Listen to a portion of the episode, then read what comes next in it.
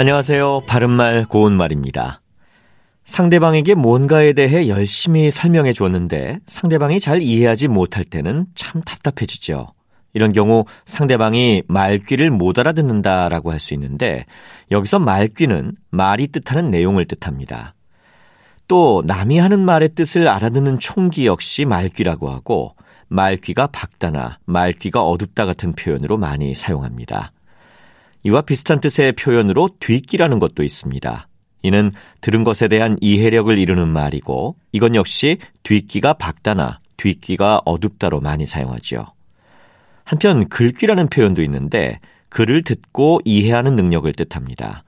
관용구 글귀가 밝다는 글을 배울 때 이해가 빠르다는 뜻이고 글귀가 어둡다는 글을 배울 때 이해가 더디다는 뜻입니다. 또 글귀가 트이다는 글을 배울 때 제대로 이해하게 되다를 뜻하는데요. 예를 들어 동생은 글귀가 트인 이후로 학습 능력이 향상됐다. 이처럼 쓸 수 있죠. 오늘 말씀드린 말귀와 글귀는 모두 우리 고유어 표현인데요. 글귀에서 귀를 한자로 쓰는 다른 표현도 있습니다. 그래 구나 절을 뜻하는데요.